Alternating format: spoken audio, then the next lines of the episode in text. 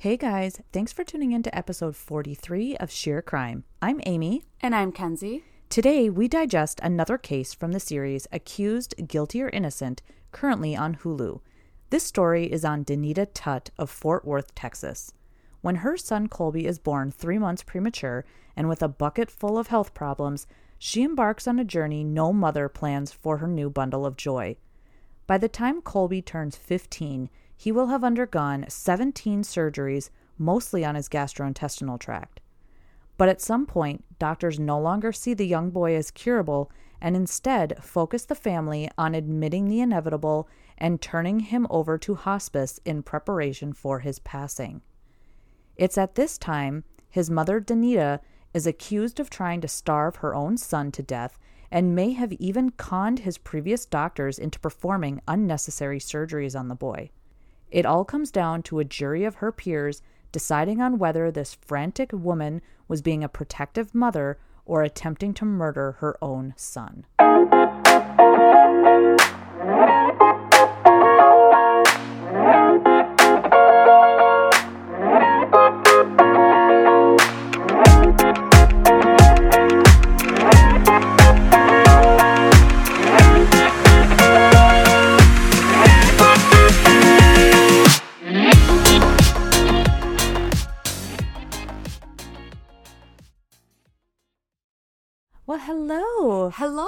On a Monday. Monday. yeah, what is this? This is so weird. It's so random, but I gotta say, I'm I'm liking the no makeup Monday look here Oh we have gosh. going on.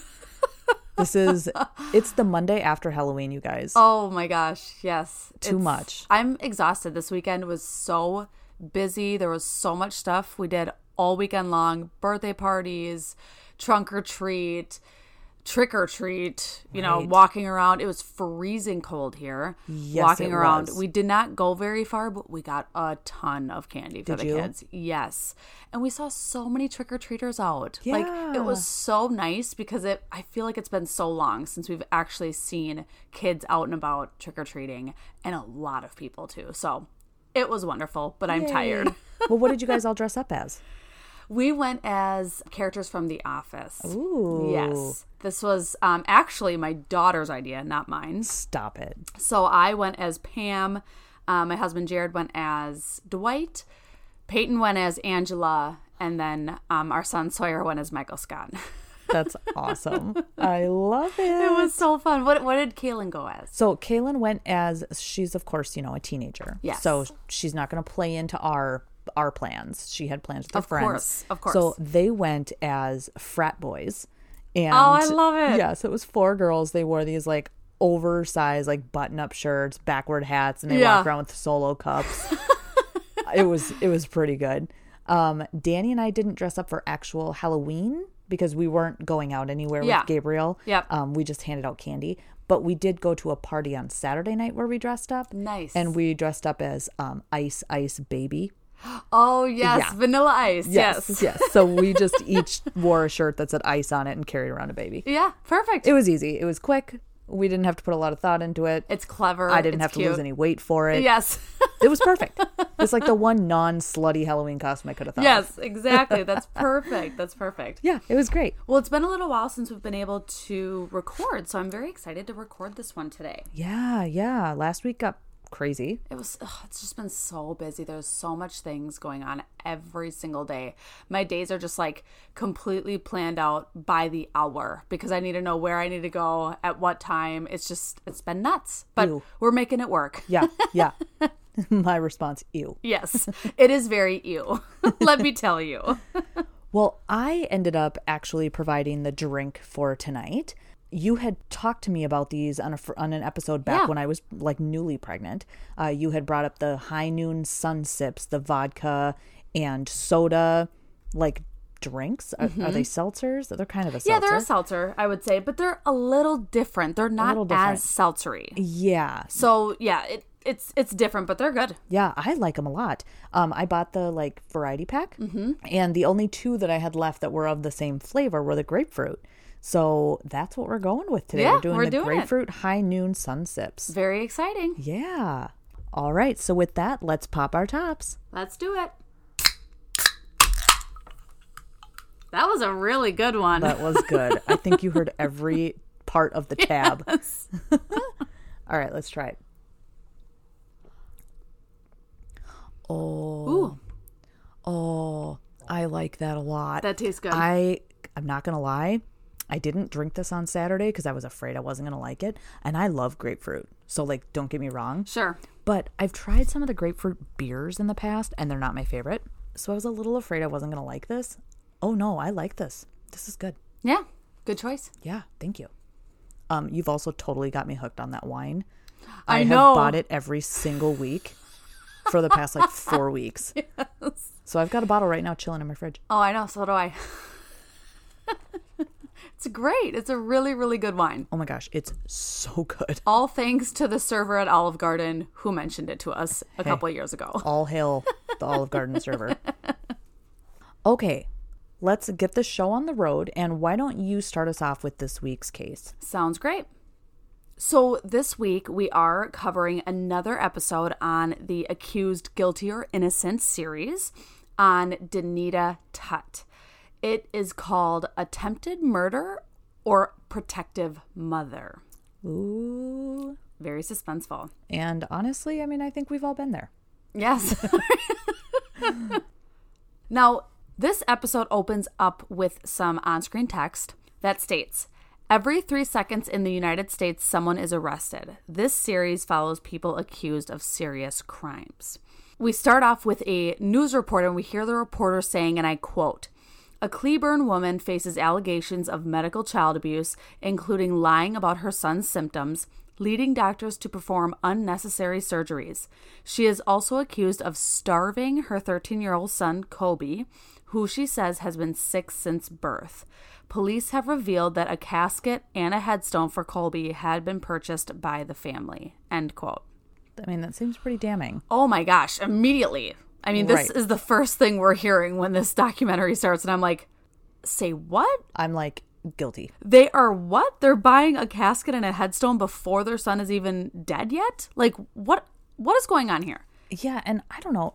Am I stupid? I thought like headstones kind of take a while. Am I dumb? Or is it that everybody that I've known in my family has just been too poor to get one right away? I would think so. I thought they took a while. Yeah, I would think they they have to take a while. Like if you're getting a headstone, I mean, it's like carving into stone. Okay. So it's definitely something that would take some time. Now, we don't know much context yet at the beginning, but maybe they they knew their son was going to die and maybe they wanted to like just have plans ready to go. So it wasn't such like sticker shock Yes, at for the time. money purchases that kind of thing, but it was still very jaw-dropping hearing that report. yeah, yeah. We meet Terry Moore. She's the lead defense attorney, and she's basically the main person that talks throughout this whole mm-hmm. documentary. And she tells us that all of the allegations against the mother are in the indictment. The first two counts are for fabricating symptoms in order to get doctors to perform surgeries on her son. The third count was for starving Colby, and account four is for attempted murder Dun dun dun. we see Danita Tutt, who is the accused mother, watching a short home video of Colby Tutt as a newborn who had been born three months premature. Very tiny. Yeah, very small. Very tiny. He looked very fragile. yes. We get some more on screen text that states Danita faces up to life in prison. She is currently out on $25,000 bail. We get to hear from Danita, and she's talking about her son, Colby. She's telling the documentary crew how badly she had wanted to hold her son, but she wasn't able to due to him being so premature. And when they were finally able to bring him home, he was on a heart machine and oxygen. Oh my God, that would break my heart. Seriously. when they're- someone so tiny. all yes a tiny tiny baby having to be on these machines and stuff i can't imagine the heartache Well, and as a new mom, right? Yeah. You've got enough to worry about, but then Right. that on top of it. oh, my God. so stressful so Yeah. stressful now being only nine inches long she had assumed that he was going to have problems as he aged no matter what because Yeah. again he's premature there's a lot of things that can happen over a premature baby's lifespan just because they didn't fully develop yet you know so there's a lot of things that can that can go wrong Yeah. She also mentioned that people constantly told them to, quote, prepare themselves, but she never wanted to give up. That is It's a weird thing to say. That is weird to say. I mean, there's a lot of premature babies all the time that are being born. All the time. And for people to say that, like, I don't know if they were referencing like doctors saying this, like medical personnel, or if this was like family members or friends or something. Cause I'm like, that is just such a really harsh thing to say to someone. Yeah, I when they're already was- going through struggles. Right. I think it was coming from the doctors, which, I mean, I guess in a way, yeah, but maybe they didn't necessarily mean like that he's going to die, but like prepare yourself for all of the stuff that this Sure. poor kid's going to have to How through. tough it's going to be. Right. We see some more on screen text that states over the last 15 years, Colby has been under constant medical supervision and has had 17 operations. Danita comes back and says that Colby has heart issues, low bone density, kidney issues, gastro reflux disease. She goes on to say that he has to take a lot of medication to help him use the restroom because his GI doesn't work properly or the way that it should. Yeah. I cannot imagine. No. Like being somebody who struggles with constipation on a normal basis, and especially like even right now, still being postpartum and Right. like dealing with all that weird shit going back to where, you know, to where it should be. Right. I can't imagine having that my every day. Oh gosh, I, it's just a struggle. It's a daily struggle. There is nothing better than a giant shit. There is nothing better. I'm t- I'm going on record saying a poop number 1. Number 1. Oh no, I know. I mean, it. Your stomach ache goes away. Your, you know, Your jeans fit better. you just feel like dancing yes, Yes. yes. You feel good. So yeah, that it's tough. I can't imagine the struggle every day. And you've seen like little babies that are like constipated and stuff too, oh, like oh, it's the worst. because they can't even tell you, but you Yeah. can tell. yeah, You know. yeah. Danita goes on to say that he would have to be on these medications for the rest of his life because it was never going to work properly. So to get that diagnosis, just to know that like these everyday struggles that you have to deal with is going to be forever. Oh my gosh, that is daunting. Uh, yeah. That is a hard thing I think to even come to terms with, Especially to even believe. something like that that is supposed to happen. Just your body's supposed to be able to yeah. expel waste. Like naturally, yes. right. We get some more on screen text that states in 2015, Colby's stomach and colon issues worsened and he became dangerously malnourished. He had two surgeries to try and improve his condition. They were unsuccessful.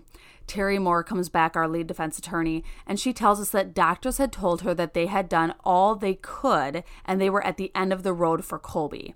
They didn't have any more surgery options and they needed to refer him to hospice care. Oh my gosh. I can't even imagine. Oh my gosh. Like all I want is for my child to be able to poop for a and 13 year now- old boy Yeah. to be going into hospice care. and not having cancer.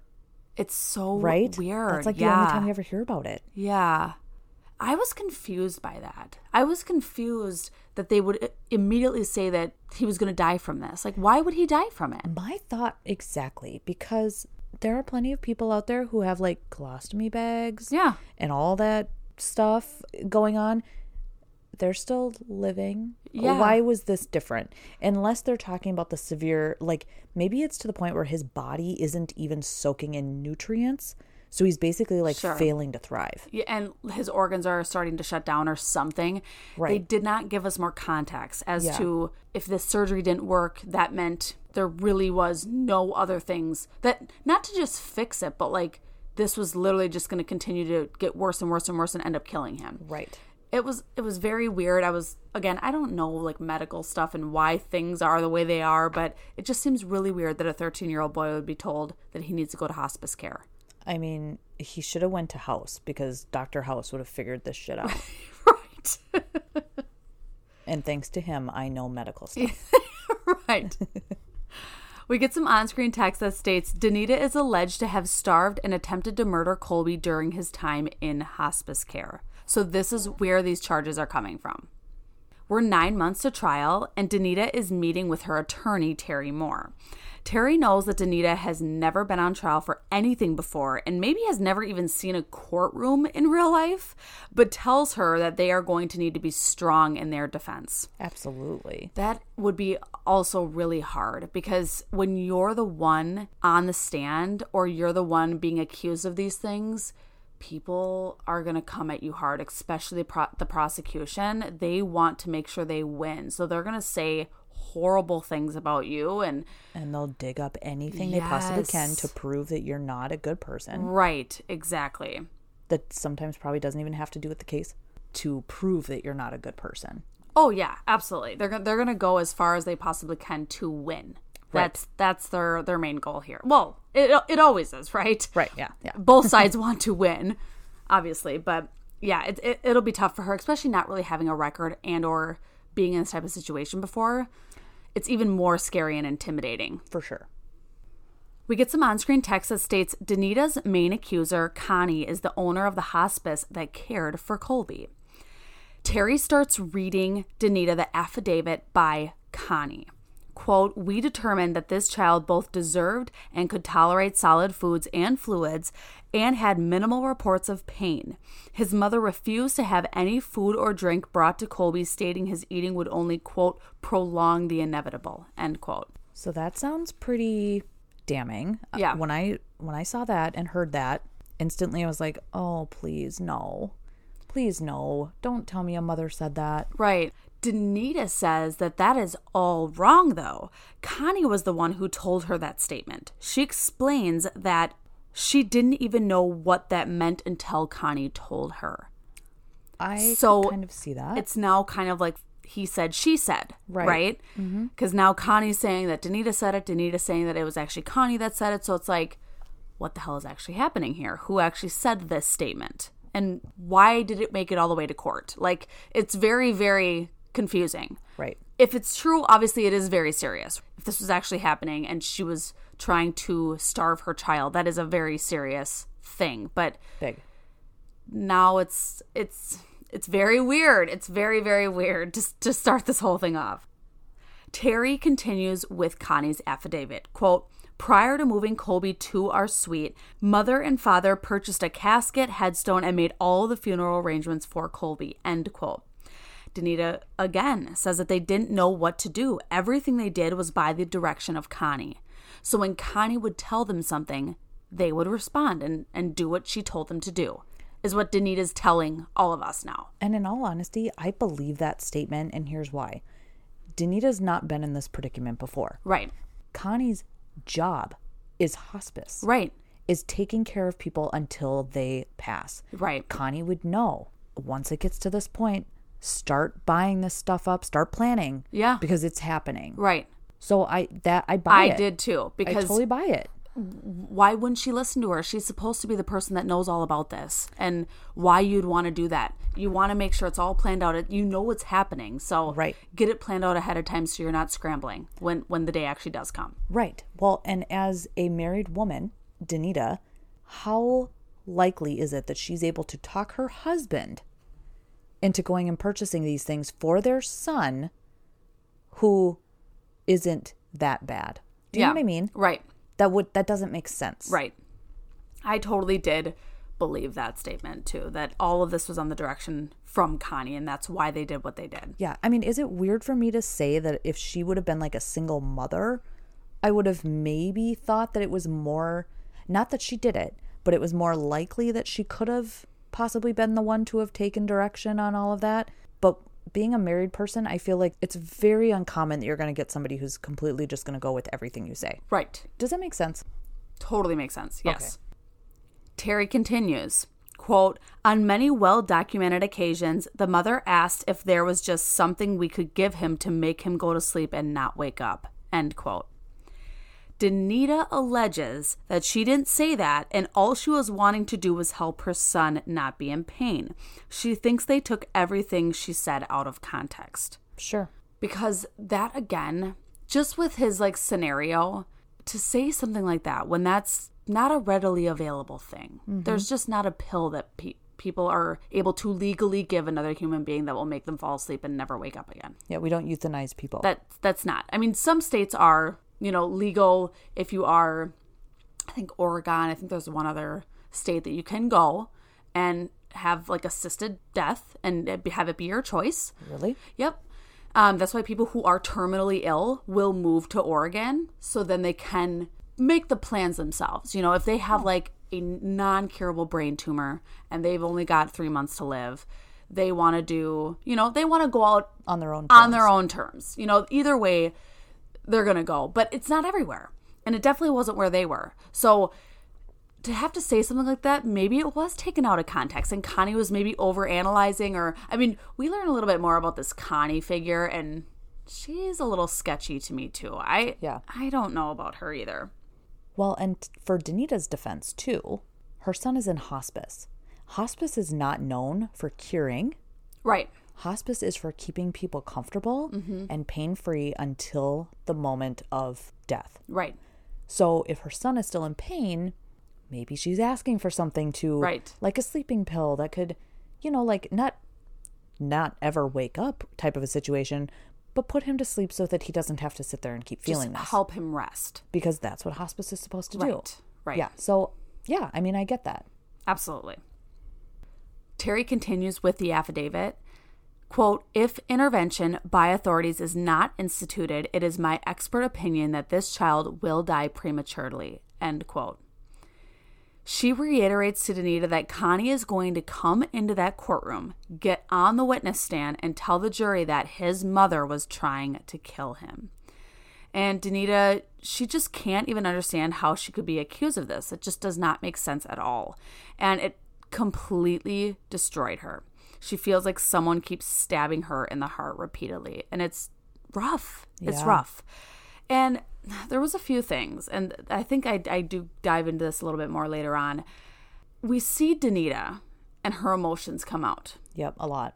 It looks very fake to me. Some of it really does. Like the crying, you don't see tears. Yep. It's more sniffling, like you know, like it's it's weird. I mean, definitely watch this documentary so you ki- kind of understand that while I do believe some of the things that she's saying, when she starts this these crying things, it's so it seems so forced and fake. It's very very weird. They seem more like, do I dare say, they sound a little bit more like anxious fits to me. Yeah. Like she gets overwhelmed and she starts kind of like Yep. a thing, but she's, and she's probably very like over, well, I already said overwhelmed.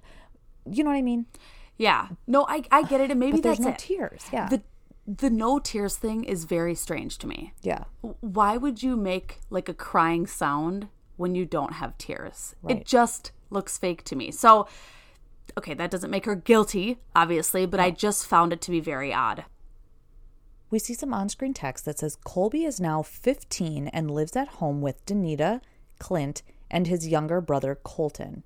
Danita has asked that her husband and sons are not filmed. So throughout this documentary, we do not hear from either Colby, Colton, and we don't hear from Clint until the very end. Right. Now, of course, Danita is worried that the jurors will be very recipient to the prosecution and that she won't get her fair trial. I mean, she's just a mother, Mm-hmm. right? She's not an expert on anything, and she's going up against a bunch of experts Right. in the medical field. And nine times out of 10, you're going down. Right. I mean, people believe medical personnel. That's why they have all these expert witnesses come in because it gives their case so much credibility. Yep. And that's what jurors want to see and hear. Right, right. And that's why juries lean one side over the other because of these expert witnesses. So oh, I can't imagine being in that type of scenario, like being in a courtroom, having that pressure. I, I wouldn't make it. I would fall into a pool on the floor. Like I just would not be able to do it. My anxiety, I couldn't do it. I would get extremely defensive, and there'd be a lot of F words coming out. I'd, I I'd be found in contempt, Yeah. probably, and I would look more guilty than I should because I would get overly defensive. Yeah, I could see that with Yeah, you, Ame. yeah. yeah. Now, Terry, of course, believes that Danita is absolutely innocent. She actually goes on to say that as a defense attorney, she would far more prefer to defend someone who is guilty over somebody who's not, because it's horrible to have to defend an innocent person against somebody Yeah. claiming that they're not. Because injustice can happen then. Exactly. And you know it there is a big possibility that it could happen. right. Because if you think about it, when cases go to trial like this, the prosecution wins probably 80% of the time, oh, if Oh, yeah. not higher. Yeah. I mean, typically the state wins these cases, especially these kind of cases. Right. If they have this amount of evidence to even take it to court, oh, the jury is going to is going to side with the prosecution and sometimes it's based off of what ifs. Right. What if she actually did do that? What if if we don't find her guilty, what if she tries to do it again? Or Yep. She's got another. there's son. always that like what if in your head that makes makes it very very scary. Yes. We also meet Mike Ware. He's another one of Danita's defense attorneys. And he says that there's a lot of noise in the details of this case. He says that the jury needs to focus on the facts, and that's what they're going to try to make them do. Mm-hmm. Terry says that the issue with this is that she doesn't believe that this is an abuse case because it's not like this child was found with bruises or broken bones. And he doesn't seem to be mentally or emotionally abused either. And this whole time, he's been under the care of nurses and doctors in a hospital setting. So it's not like he was like at home, like Yeah. like Gypsy Rose, for example. Right. Coming in and out. And where it was happening behind closed doors, where Right. no one was able to see this kind of stuff and see this behavior happening. Right. It was right out in the open. And she goes on to say that if this was a malnutrition, wouldn't that be on the hospital? Aren't you the ones starving him since you're the ones Right. supposedly in charge of feeding him? For the counts of fictitious info for surgeries, she goes on to say, what could this mother have possibly said to get a doctor to perform a surgery that was not necessary? I'm sorry, that's not how medicine works, No. right? No, not at all. Not at all. Doctors are not going to perform something they don't think needs to be performed, especially if it's opening someone up type of surgery or like cutting into their body. Like, and and maybe maybe you're right on that but also they're not going to do it at the behest of a mother right. Right. right No. like no. even if maybe they're like dirty doctor you know where they're going in and doing stuff that they're not supposed to be doing Sure. they're not going to do it because the mother told them to Right. that could get them in trouble right Yeah, that doesn't happen. and you know of course god forbid you question medical personnel in any way shape or form right like you just don't go against what the medical Yeah, you can't. professions have to say Yeah, you can't. Terry says that this is a great example of how they turn on you and turn a great mother into a criminal defendant. We meet Mark Thetford, Danita's father, and he says he honestly cannot believe that this whole thing is even going on. He says that he put in over 30 years with the Fort Worth Police Department as an investigator, and he says that investigation should be done from top to bottom. And how is somebody guilty for taking care of their children? He just doesn't see Yeah. it, right?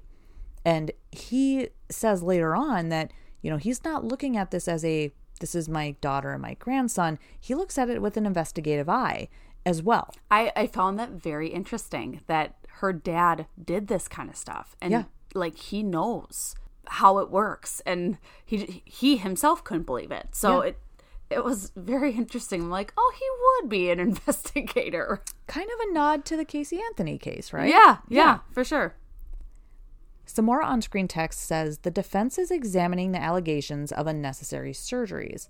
So we see Terry and Mike, and they're questioning how this could have even happened and why the doctors are saying that these were unnecessary. More on screen text says the defense is consulting a pediatric specialist to assess Colby's medical records. They meet at the home of Dr. Neil Spears, and he's an expert witness pediatrician. And he says he doesn't believe that the procedure of the ileostomy that was done to Colby was unnecessary. He actually says that it's a pretty simple procedure, usually done when all non surgical interventions are exhausted for chronic constipation. So, this is something that they're going to try everything they can first, and then they're going to try this ileostomy. And they're basically bypassing the colon altogether if it isn't working, and then they can reattach it later if it's functioning. yeah So it sounds like a fairly routine procedure. and he said that it was and Yeah. he said in this case even looking at his history he's like this is would would have been the next step Yeah. he he actually did need to try to do this to see if this would help and see if this would fix something or make it more manageable for him or whatever so he was also like this what the sense. hell Yeah. like why what? Why is this in court again? Because if we're talking specifically about the ileostomy, which they were, they said that that was kind of the surgery that they didn't think was actually necessary for him. He's Right. like, it actually totally was. Yeah, he says it, it seemed like a really logical medical progression Yeah, for, for this sure. type of a situation. He says it's not risky, it's not dangerous. He says it can be messy, of course, because you're having to deal with bags of human waste, but it's not something that is done super rarely. Right. He also feels, as you said, that it was completely reasonable at the time in this situation. He says that as a parent, you can't make a surgeon do anything anyway. Right. He says they're required to justify each surgery that they do to their peers and to the insurance companies. So if it goes bad, they need to have all of that medical justification Right. to protect their own asses in case they end up in court. Right. So you're right. not just going to do surgeries willy nilly, right? well, you don't want to put your own self at risk being the doctor. Right. It- medical you would never do is that. a big deal. You go to school for a long time to be a doctor. Mm-hmm. You don't want to mess that up. No. Or lose your license for whatever. Or, who knows what could happen, right? You would not do that just to please a mother. Right. And you take a Hippocratic oath to do no harm. So Right. if that's the case, and these doctors are saying that she somehow conned them into doing these surgeries, I'm sorry, I think all of them should also be on trial. For sure. Right? I totally agree with that. Dr. Spears goes on to say that he doesn't see why this is a criminal case at all. He says that he sees the medical history as pretty typical for a premature baby, somebody with all of these issues. It doesn't seem out of context at all. Mike and Terry wish other doctors were as level headed and down to earth as Dr. Spears in this analysis of the medical records Right. because he seems to, I mean, he seems pretty realistic about the whole situation. Terry says that Colby's primary issue was being able to eliminate waste. So the worst part had begun around August or September of 2015. On screen text says that Colby had three surgeries within eight weeks to help him swallow, digest food, and eliminate waste, but they caused further complications. We see the flash of the outside of the Cook Children's Medical Center, and Terry tells us that this is where the family is told that Colby is now terminal. The family is stunned as they're told that he now needs to go to hospice. Right. Yeah. Because again, this is he has a like a colon issue. Right. Going poop. Like he just has an issue with that. Why is this life threatening? Right.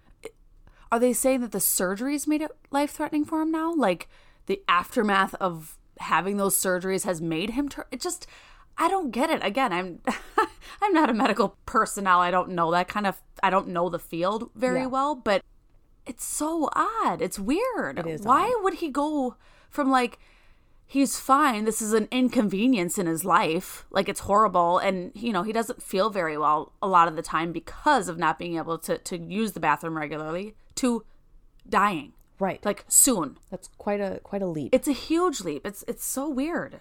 Well, and the family is thinking like he's always survived everything else. Like, of course, there were, you know, issues that they would have to deal with later on, but this isn't something that they're used to hearing. Right. And they're used to being in the hospital. You know, he's had a ton of surgeries. Yeah. So this isn't his first rodeo. And we need to remember that in order to go to hospice, a doctor's prognosis of six months or less to live has to be determined. Mm-hmm. So it's not that all of a sudden his mom is like, well, looks like we're sending him to hospice. A doctor has to say, Yes. this is what's happening. Yes. Because Yep. you are not going to live longer than six months. We're now seven months to trial, and we meet Karen Tutt, who is Danita's mother in law. And she is meeting with Terry, Danita's lawyer, to go over what she knows and prepare her for the trial because she's going to be on the stand. Terry brings up when doctors came in to tell the family that there was nothing else they could do for him and he would have to go into hospice care. Karen tells us that it was a complete shock to everyone. They could not believe that they were hearing this information. Like, again, kind of how I was feeling. Like, why? Why was this prognosis so random? I feel I f- it just seemed very out of place. Yeah. She explained that the staff at the hospital told them they had a plan. They mentioned they could do the ileostomy, but if that didn't work, that they could take his colon out. They never said that if this didn't work, that they didn't have any other options, that they were all out of options and this was kind of the end of the, the road for him. Right. She goes on to say that they kept telling them that this procedure would improve his life and fix his problems. So she was really confused because they originally said that the ileostomy would be the fix. She couldn't understand why a 13 year old would need to go into hospice care. Again, I will say it over again. I don't get it. I don't get it either. Why? What? It's so weird. It's it is weird. so so weird. It it does seem like a little bit of malpractice to me. Yeah, it kind of seems like they just kinda gave misdiagnosis or yes or something. I- Yeah. It's very weird. Yep. Terry doesn't believe that Colby was ever terminal, but she did know he was sick. Like Right. he was sick. Yeah, that wasn't made up. but terminal, she doesn't believe it. She feels that the injustice that was done to Danita was done by the doctors at Cook's Children's Hospital in Fort Worth, Texas. Because of them telling the family that there was nothing else they could do and that Colby was terminal, it's what brought this nightmare into Danita's life. We get some on screen text that states Under hospice care at home, Colby developed sepsis, a life threatening blood infection. The hospice staff recommended he be moved to Ronald McDonald House to see out his final days. Yikes. I know all about sepsis. Oh, yeah. I, I almost had it when I was pregnant with Sawyer Yeah. because I had uh, untreated bladder infection Yep. that I did not know about. And normally I do, you know, because Yep. it hurts to pee. And Yeah, you get your symptoms. Yeah, you. I always had the symptoms, but with Sawyer, they were like masked, so I didn't have any symptoms. But I got like a high fever. Like they thought it had gotten to my bloodstream, that I was gonna go septic, and I mean, I was completely in shock because they're like, "Oh, let's let's just run a piss test really quick and see if there's anything abnormal there." And sure enough, I'm like, "Holy crap! It is. It's. It can. Ha- I mean, it can kill you quickly." Uh huh. really really quickly Yep. because if you think about it is if, if it's in your bloodstream that That's circulates through your body very going fast everywhere. yes Yep. No, my dad had an untreated urinary tract infection and went septic and ended up in the hospital for three months on oh life oh my support god back in 2019. He Oh got out God. a month before 2020 started. So he lucked out on being able to have family around him sure 24 7. yeah He was on a ventilator for six weeks, I think. oh my He had a trach and everything. I mean, all- Serious. yeah, it's serious. Oh, it's yeah. a big fucking deal. for sure Terry tells us that the Ronald McDonald House was located near the hospital so that the loved ones of the sick don't have to stay in a hotel room. Connie had told Danita that they would move Colby to the Ronald McDonald House and he could pass away there. We see some on screen text that says during Colby's time in hospice, Danita is alleged to have starved him. Danita's attorneys bring her back to the Ronald McDonald House where all of these allegations occurred. I don't really know why they did that, but they did. They brought her back there. I think they were getting uh, pictures and stuff to just kind of see what it was like. Sure. And maybe like if it's basically like a hotel. Because if it was like a hotel and she was in charge of all of the food, then that would make sense. So I think they just kind of wanted to get an idea of how it operated. Yeah, that, that sure. was my impression. Well, when they got there, Danita completely broke down. I think it was because of, you know, the emotions behind it and like this is where it stemmed from. Right. The situation she's in right now, it stemmed from this place. So it's it was probably rough for her again. and maybe a little PTSD oh, For sure. from the situation. Yep. Now we see her reacting again. You kind of it's kind of like she's hyperventilating a little bit, mm-hmm. but no tears. So again, I don't know how to read her emotions, and maybe that's just how she is. But it was it was different. Mike Ware says that the family is a very close knit family, so they are all witnesses to certain key conversations and exchanges of information that the state's witnesses may try to deny. Now, Danita's father said that they were down there every day, and Danita never denied Colby food. There was always food there for him to eat. And since he's been working in this field for a long time, he said he would have been the first person to jump on this if he actually suspected his daughter of doing these things that she's been charged with. He reiterates that Connie was the one who cut off the food and drinks to Colby, but Mark himself continued to bring him food and drinks. So he was like sneaking food in for him because Danita's family is saying that Connie was the one that was doing all these things. And basically, she's making it seem like it was Danita that was doing all these things. On May 4th, Connie wanted to have a family meeting. She told the family that two weeks prior, she was positive that Colby was dying of sepsis, but somehow it miraculously disappeared. She went on to say that, quote, she did not know how this happened because Colby has not had a full course of antibiotics, end quote. Okay, I mean, I kind of agree. They always tell you to finish your antibiotics. right.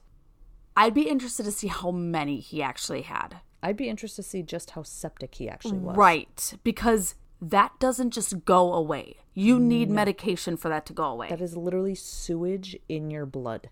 So, I oh this Connie fucking bitch. This I Connie bitch. I can't. She's the worst. I think she's hundred percent guilty Yeah. of doing this, and she wanted to make sure that someone else took the rap for it because she probably started to see that things weren't weren't looking very well in her favor. Probably. So she wanted to be the first one to say something about malnutrition or whatever it may be, starvation of this child. Yeah, I could see that.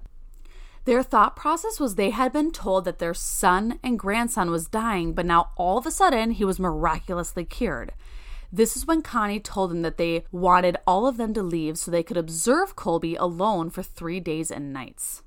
That seems weird. Fucking yes. In hospice. That seems Why? weird. Mm. Why would you need to do that? Yeah, I don't I would not trust them. nope, I don't trust it either. I, I feel like that seems strange. Mark goes on to say that they had left that day, but Danita and Clint ended up calling him and told him that they just couldn't do it, that they wanted to go get their son since this was not a hospital and he was not being held there. They just, they probably got that weird feeling like, I don't feel right about this. Totally. We hear a recorded 911 phone call. 911, what's your emergency? We hear Connie. Quote, Hi, my name is Connie. We have a child with severe malnutrition. According to the mother, he doesn't digest anything. She and her husband came back last night about 10 o'clock and picked him up and took him home. And she will not return any of our calls today. End quote. 911 dispatcher, what's the mother's name? Connie says Danita. Danita's mother in law, Karen, comes back and tells us that Danita had called her saying that there were two women at her front door and that she was thinking that it was CPS, Child Protective Services. Karen didn't really think it would be a big deal though, since there was no abuse. You know, they figured that they would make the report, leave, and get back to them later on whatever the findings were, right? Mm-hmm. But suddenly, Colby's gone. He's taken by CPS. Oh my God. That has to be one of the worst nightmares for any parent. It- any good parent. Let me let me rephrase that. CPS is is here for a reason. I mean, Yep. like we need to have it because there are bad parents that should not be allowed to have their kids. Yep. That do neglect them. However, when you are a good parent and these charges or allegations come up and they take your children, I could not deal with that. No. Absolutely not. I would lose my fucking mind. Yeah, there's a, a podcast out there about this where a family, like, you know how little kids fall and, and take Yeah. spills and, and get hurt? They brought him in, and I want to say it was in Texas, actually. Really? Yeah, and I don't know if it's in Fort Worth, but I want to say it was in Texas. And they decided that the injury that the child had could not possibly have happened the way that the mother said it did, and that all of a sudden they fabricated this whole story. And they oh went like, I, they fought for like months and months and months, maybe years, trying to get custody of their children back, all because like she had turned her back for one second and the baby fell. Could you imagine? Oh my god, no. I it, it honestly makes me sick to my stomach. It does I make me sick, too. Imagine someone coming into my house and taking my child No. or my children away from me because they thought I could have harmed them or something. You know, No. like I always get nervous when the kids have bumps on their faces or scra- scratches or you know, you just get very nervous, especially if you're going to the doctor because I mean, yes, accidents happen. They, you know, kids have bruises on their legs and, you know, they they do fall and get hurt, but it is very nerve-wracking. It is. Because you don't you don't know what other people are going to assume. Yep. Oh, I hate it. I know. I I don't- really hate it. I don't like it either. On screen text says that in May 2016, Colby was removed by Child Protective Services, and a week later, Colton was also removed. We hear a TV report on the removal of the boys and now stating that Danita's been arrested. Danita tells us that she cried every night not knowing where her child was. And I mean, I completely I never want to know what that feels like. More on screen text says that Danita and her husband Clint fought a legal battle for custody of their children, and after nine months, the court ruled in their favor and the children were returned to their parents. Terry says if CPS was dismissing this case after nine months and the kids were returned to them, why are we still here? Why So is the DA continuing to prosecute? It doesn't make any sense. It doesn't make sense. They obviously looked into this. They researched it, they investigated it. They did their work on their end and they did not find all Ooh. these things to be true. Yeah. And they gave the kids back. So that should tell you there isn't a case. There isn't a case for this. Why why are we doing this? Mm-hmm. We're now three months to trial, and on screen text tells us that ahead of the trial, the prosecution releases its evidence to the defense. As we all know, they have to share that information. Defense attorney Mike Ware is telling us that we're looking at the Facebook post that they had gathered as part of the investigation against Danita. Basically, they're trying to paint a picture of a parent who is 24 7 talking about a child's medically fragile condition. But why? Why is this a crime? Some more on screen text says that the prosecution alleges Danita's Facebook activity may indicate that she is suffering from a mental illness known as Munchausen syndrome by proxy. They say that she fits the profile of somebody who enjoys the attention of having a medically compromised child and therefore exaggerates or fabricates the kid's symptoms.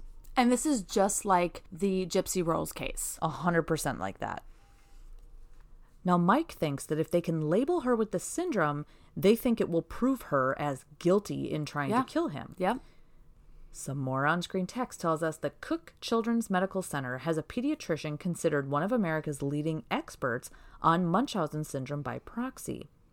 We get a little clip of the Dr. Oz show, and we meet Dr. Jamye Coffman. She tells us that cases are sent to her office for review, and she gets about five to ten of them a month from her position at the medical center. She says that usually only about one a month is ever actually reported, though. So they kind of look into it and decide, uh, this one looks sketchy. The rest of them, they may look that way, but they're not, right? And, and this is specifically around Munchausen syndrome. Right. So these are just cases surrounding that. Terry says that that's very interesting because there's a flood of Munchausen by proxy cases coming from Cook Children's Hospital to the Tarrant County DA's office. She says that when she got this case and researched it, she found it was actually really rare to get a conviction of Munchausen by proxy. She had really only found about two in the United States. And if this is so rare, why are so many of them coming from Tarrant County? She says that having this quote unquote expert in court for all of these cases has now suddenly found five women convicted of Munchausen by proxy in that county. That's a lot, That is very strange. Right? H- how is that happening in that I mean, small of an This area? is Texas, it's not Florida. right. I'm just kidding. Well, it just goes to show she did a little bit more of her own research because she's like, that doesn't make any sense. Why is there so many cases just in that small little area? well, and when you're constantly looking for something, you're going to see it everywhere, right? right? exactly. We're now at trial week one. Danita is shaking and her heart is racing. Like emotionally, it's really, really hard for her. And this is the first time they get to tell their side of the story. Terry says that two little boys are at stake right now for not having their mom anymore. And it's life changing. And it could potentially ruin her marriage, her freedom, her ability to see and raise her children, depending on what the sentence is, if she gets convicted. We get some on screen text that says, as the alleged victim is a child, filming is not allowed in court. Sure. Danita says that she was being critiqued on everything when she was in the trial the way mm-hmm. she looked, the way she would move, the way she would react, her emotions. Her blinking. People like to look at that as signs of guilt, Right. as the way that you're acting about something. We get some more on screen text that states during the first week, prosecution calls its medical witnesses. Four doctors and surgeons take the stand. Terry and Mike are recapping the week with Danita. Terry says that it's been crazy, but they were able to tear up the doctors. None of them got on the stand and called her a liar, nor did they say they relied on what she said in order to perform these quote unnecessary procedures. Perfect. This week went well, but that doesn't mean it will all go well next week for them. Right. That's really the hard part Oh, is right. when the defense is stating their case and they're all kind of all eyes are locked on Danita and Yeah. all kind of these really harsh words and things kind of come out. Danita says that she feels like the week went well and feels like the truth is finally starting to come out. But again, it has been hard and she has taken blows, but she continues to be strong until the very end. We're now at trial week two with some on screen text. The prosecution calls hospice owner Connie to the stand. She testifies over two days. I wish we would have met fucking Connie. I know her her ass would have never shown up on this fucking documentary. What do you think she looks like? a Karen. She's a Karen. yeah. That's exactly what I thought of, like short hair, bob, blonde. Yeah. You know, that's I. That's what I'm picturing. Yeah. I'm sure we could have Googled it and probably saw a picture of her. Okay, let me go. I'm Googling right now. Okay.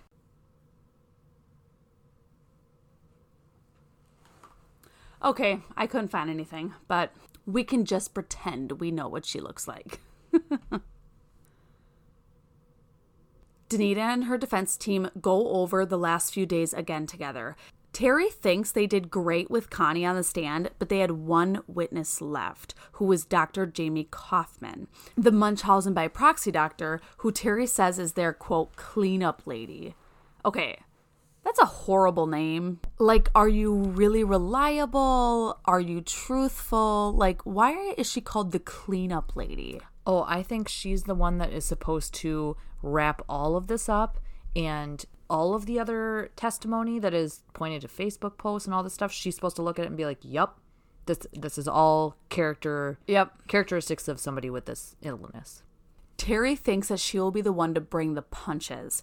And apparently, she claimed that she had gone through 12,000 medical records and then looked at Danita's Facebook post and she found a discrepancy, which makes Danita a liar. And if she lies on Facebook, then she lied to her doctors, which would make her guilty. I'm like, what the fuck? What logic is that? Uh, twelve thousand medical records.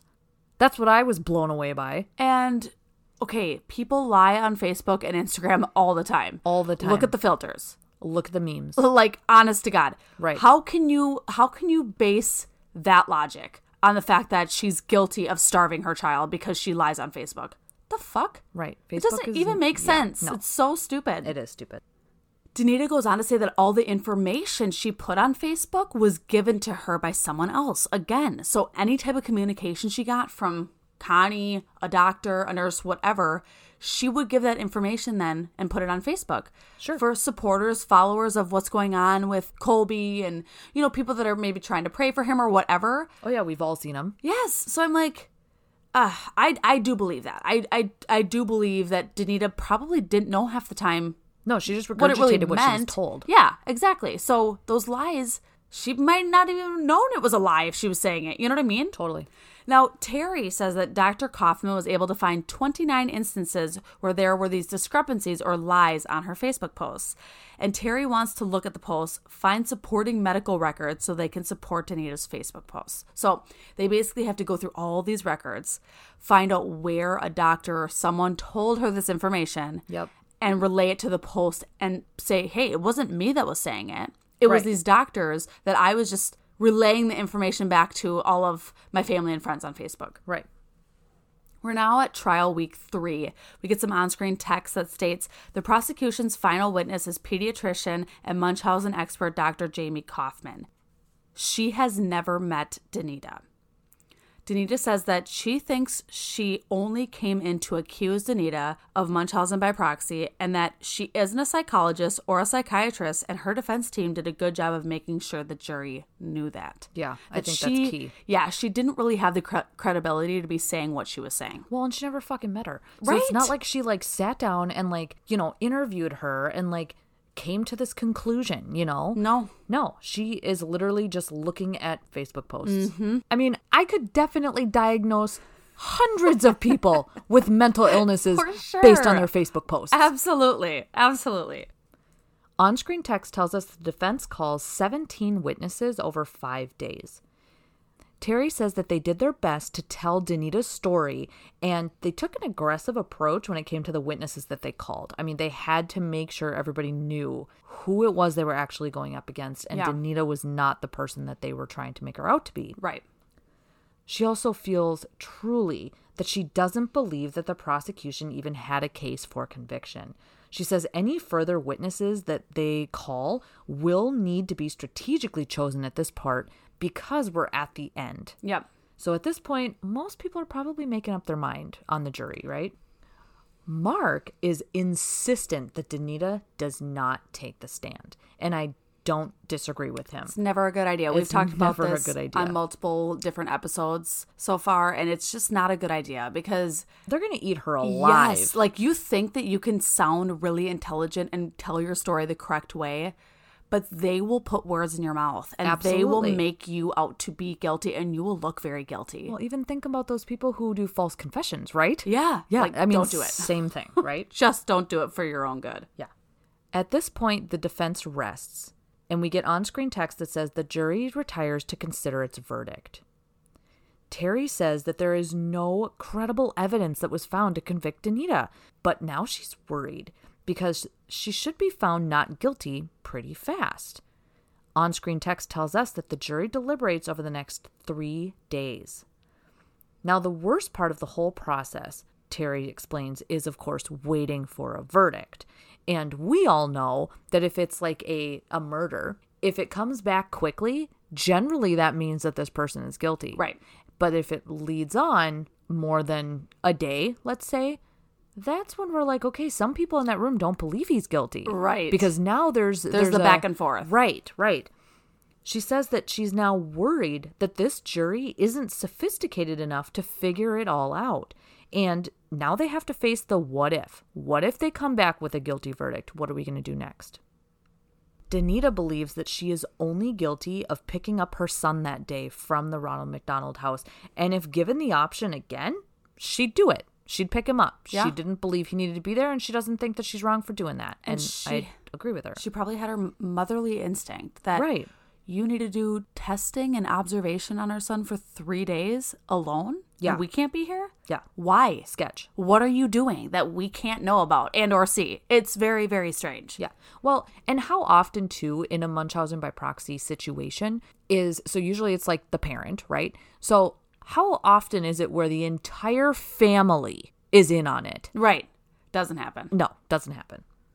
On screen text tells us that on the fourth day of deliberation, the jury reaches a verdict.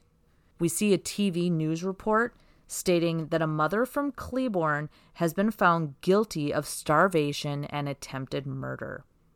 Terry finds this unbelievable. She can't believe that she was found guilty. She says that she was found guilty of counts three and four of the indictment being starvation and attempted murder. She was not found guilty of counts one and two, which were the fabricated symptoms that were told to doctors, leading them to perform these unnecessary Yes. surgeries. Those lies. This is where we meet Clint, Danita's husband. He says that he felt sick and wanted to cry upon hearing the guilty verdict, and his heart went out to his wife. That's all he says. Mm-hmm. Very brief. Defense attorney Mike says that she will basically be in solitary confinement for her own protection. Again, because she's been alleged offense against a child. And Yeah. we all know how that goes down in a prison setting. It's not taken very well by people in prison. No, it's not. On screen text says that Danita was sentenced to five years in prison. One week after the verdict, we get to hear a little bit of a phone call from Danita to her parents and her defense team. And she's asking them to promise to take care of Clint and the boys, to give them, quote, lots and lots of hugs because it's not the same as mommy hugs. So you have to give them lots. It was really, really sad. I It mean, was. watching her dad like choke back tears when he's trying to like be strong for her right.